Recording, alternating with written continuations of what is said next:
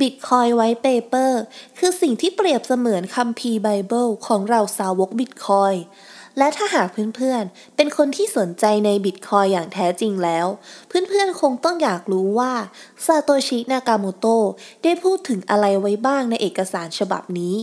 ดังนั้นในพอดแคสต์ชุดนี้ เราจะนำ Bitcoin white paper มาแปลให้กับเพื่อนๆ ที่ยังไม่เคยอ่านได้ฟังกันค่ะ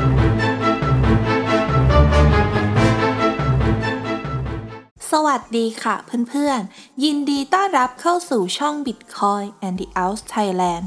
ที่ที่เราจะมาพูดคุยกันเกี่ยวกับ Bitcoin สกุลเงินดิจิตอลที่จะนำพาเสรีภาพและความเป็นส่วนตัวทางการเงิน กลับคืนสู่ประชาชนตัวน้อยๆอย่างเรากันนะคะ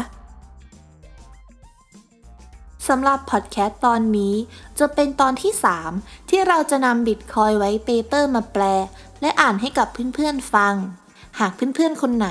ยังไม่ได้ฟังสองตอนแรก สามารถย้อนกลับไปฟังได้ในช่องของเรา ผ่านทางแอปพลิเคชันที่เพื่อนๆกำลังใช้งานอยู่ในขณะนี้ หรือจะกดเข้าไปฟังผ่านลิงก์ที่เราใส่ไว้ในคำบรรยายของพอดแคสต์ตอนนี้ก็ได้ค่ะโดยพอดแคสต์ตอนนี้ เราจะมาพูดถึงหัวข้อ 2 หัวข้อคือ รายการธุรกรรม กับ Timestamp Server ที่อยู่ใน Bitcoin White Paper และก็เหมือนกับ 2 ตอนที่ผ่านมา เราจะพยายามใช้คำพูดให้เหมือนกับคำที่ซาโตชินากาโมโตะใช้ให้มากที่สุด โดยอาจจะมีการเสริมเติมแต่งแค่เพียงเล็กน้อยเท่านั้น ดังนั้นถ้ามีข้อความไหนที่เพื่อนๆฟังแล้วไม่เข้าใจ สามารถคอมเมนต์บอกกันมาได้เลยนะคะ เอาละค่ะ เรามาเริ่มกันที่หัวข้อแรกเลย ก็คือ รายการธุรกรรม โดยซาโตชิได้กล่าวไว้ว่า เขาให้คำนิยามของเหรียญหรือเงินที่ใช้งานบนระบบอิเล็กทรอนิกส์ว่า มันคือเชนที่เกิดจากการเอาลายเซ็นดิจิตอลมาเรียงร้อยเข้าด้วยกัน เจ้าของเหรียญสามารถโอนเหรียญของตนให้กับผู้รับด้วยการสร้างลายเซ็นดิจิตอลที่อยู่ในรูปของชุดข้อมูลที่เรียกว่าแฮช ของธุรกรรมที่เกิดขึ้นก่อนหน้าค่ะ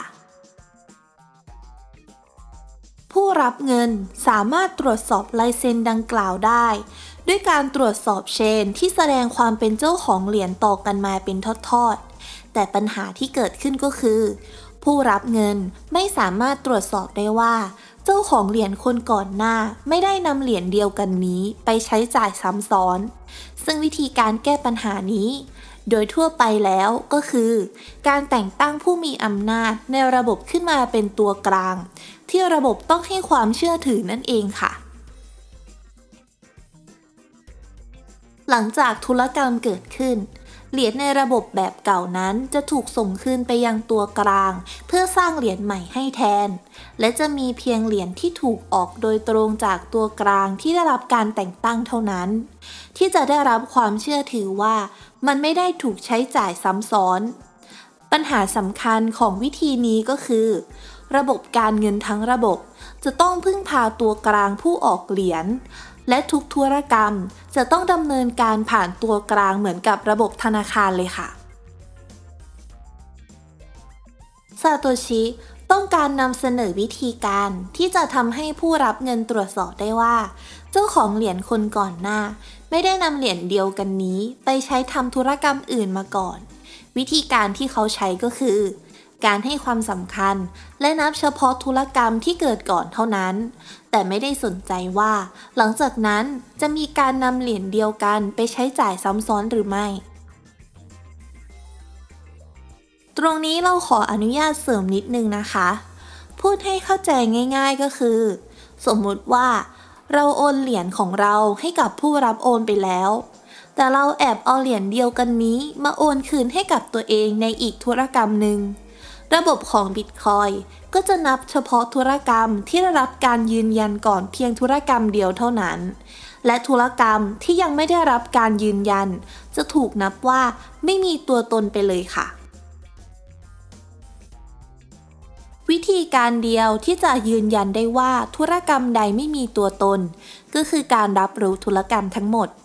ในระบบของเงินดิจิตอลแบบเก่า ตัวกลางผู้ออกเหรียญจะต้องรับรู้ธุรกรรมทั้งหมด และทำหน้าที่ตัดสินว่า ธุรกรรมใดเกิดก่อน แต่การที่บิตคอยจะดำเนินการโดยไม่ต้องพึ่งพาตัวกลางได้นั้น ข้อมูลธุรกรรมจะต้องถูกเผยแพร่เป็นสาธารณะ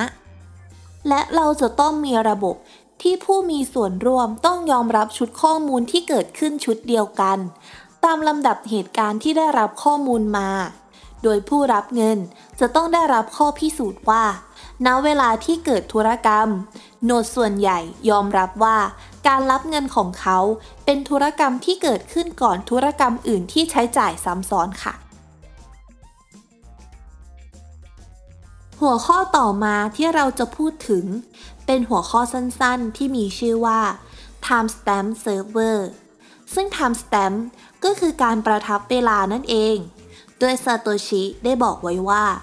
วิธีการที่เขานำเสนอ จะเริ่มต้นด้วย timestamp server โดยมันจะทำงานด้วยการนำแฮชของบล็อกที่เก็บข้อมูล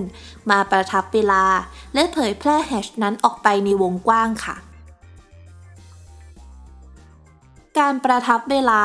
จะช่วยพิสูจน์ว่าข้อมูลดังกล่าวมีตัวตนอยู่ในช่วงเวลานั้นๆ เพื่อที่ข้อมูลจะถูกรวมเข้าไปในการแฮชนอกจากนั้น การประทับเวลาครั้งล่าสุด จะรวมการประทับเวลาครั้งก่อนหน้าเข้าไปในแฮชของมันด้วย เพื่อที่จะสร้างเป็นเชน ที่การประทับเวลาของข้อมูลที่เพิ่มขึ้นมาแต่ละครั้ง จะเป็นตัวเสริมของข้อมูลที่เกิดขึ้นก่อนหน้าค่ะ แล้วก็จบไปแล้วนะคะสำหรับพอดแคสต์ในตอนนี้ แต่เนื้อหาของ Bitcoin White Paper ยังมีอีกหลายเรื่องที่เราจะต้องเอามาเล่ากันต่อ โดยหัวข้อที่เราจะมาพูดถึงกันในตอนหน้า เป็นหัวข้อที่สำคัญมาก นั่นก็คือ กระบวนการ Proof of Work นั่นเอง แต่สำหรับตอนนี้ถ้าเพื่อนๆมีคำถาม หรือมีความคิดเห็นใด ๆ สามารถคอมเมนต์มาพูดคุยกันได้เลยค่ะ ในตอนนี้เพื่อนๆ สามารถติดตามช่อง Bitcoin and the Outs Thailand ของเรา ได้หลายช่องทางเลยนะคะ ไม่ว่าจะเป็น Facebook YouTube Spotify Apple Podcast SoundCloud และ b l o g d i t หากเพื่อนๆ ชื่นชอบ และไม่อยากพลาดเนื้อหาในตอนต่อไป ฝากกดไลค์ กดแชร์ กดติดตาม เพื่อเป็นกำลังใจให้กับเราด้วยค่ะ ก่อนจะจากกันไป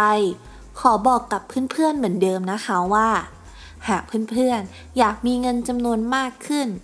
ในโลกนี้อาจมีหลายสิ่งหลายอย่าง ที่จะหาเงินจำนวนมากให้กับเพื่อนๆได้ แต่ถ้าหากเพื่อนๆอยากมีเงินที่ดีขึ้นบิตคอยเท่านั้นค่ะ ที่เป็นคำตอบสุดท้าย ขอให้เพื่อนๆ สนุกไปกับการผจญภัยในโลกดิจิตอลแล้วเจอกันใหม่ในตอนหน้าสำหรับวันนี้ สวัสดีค่ะ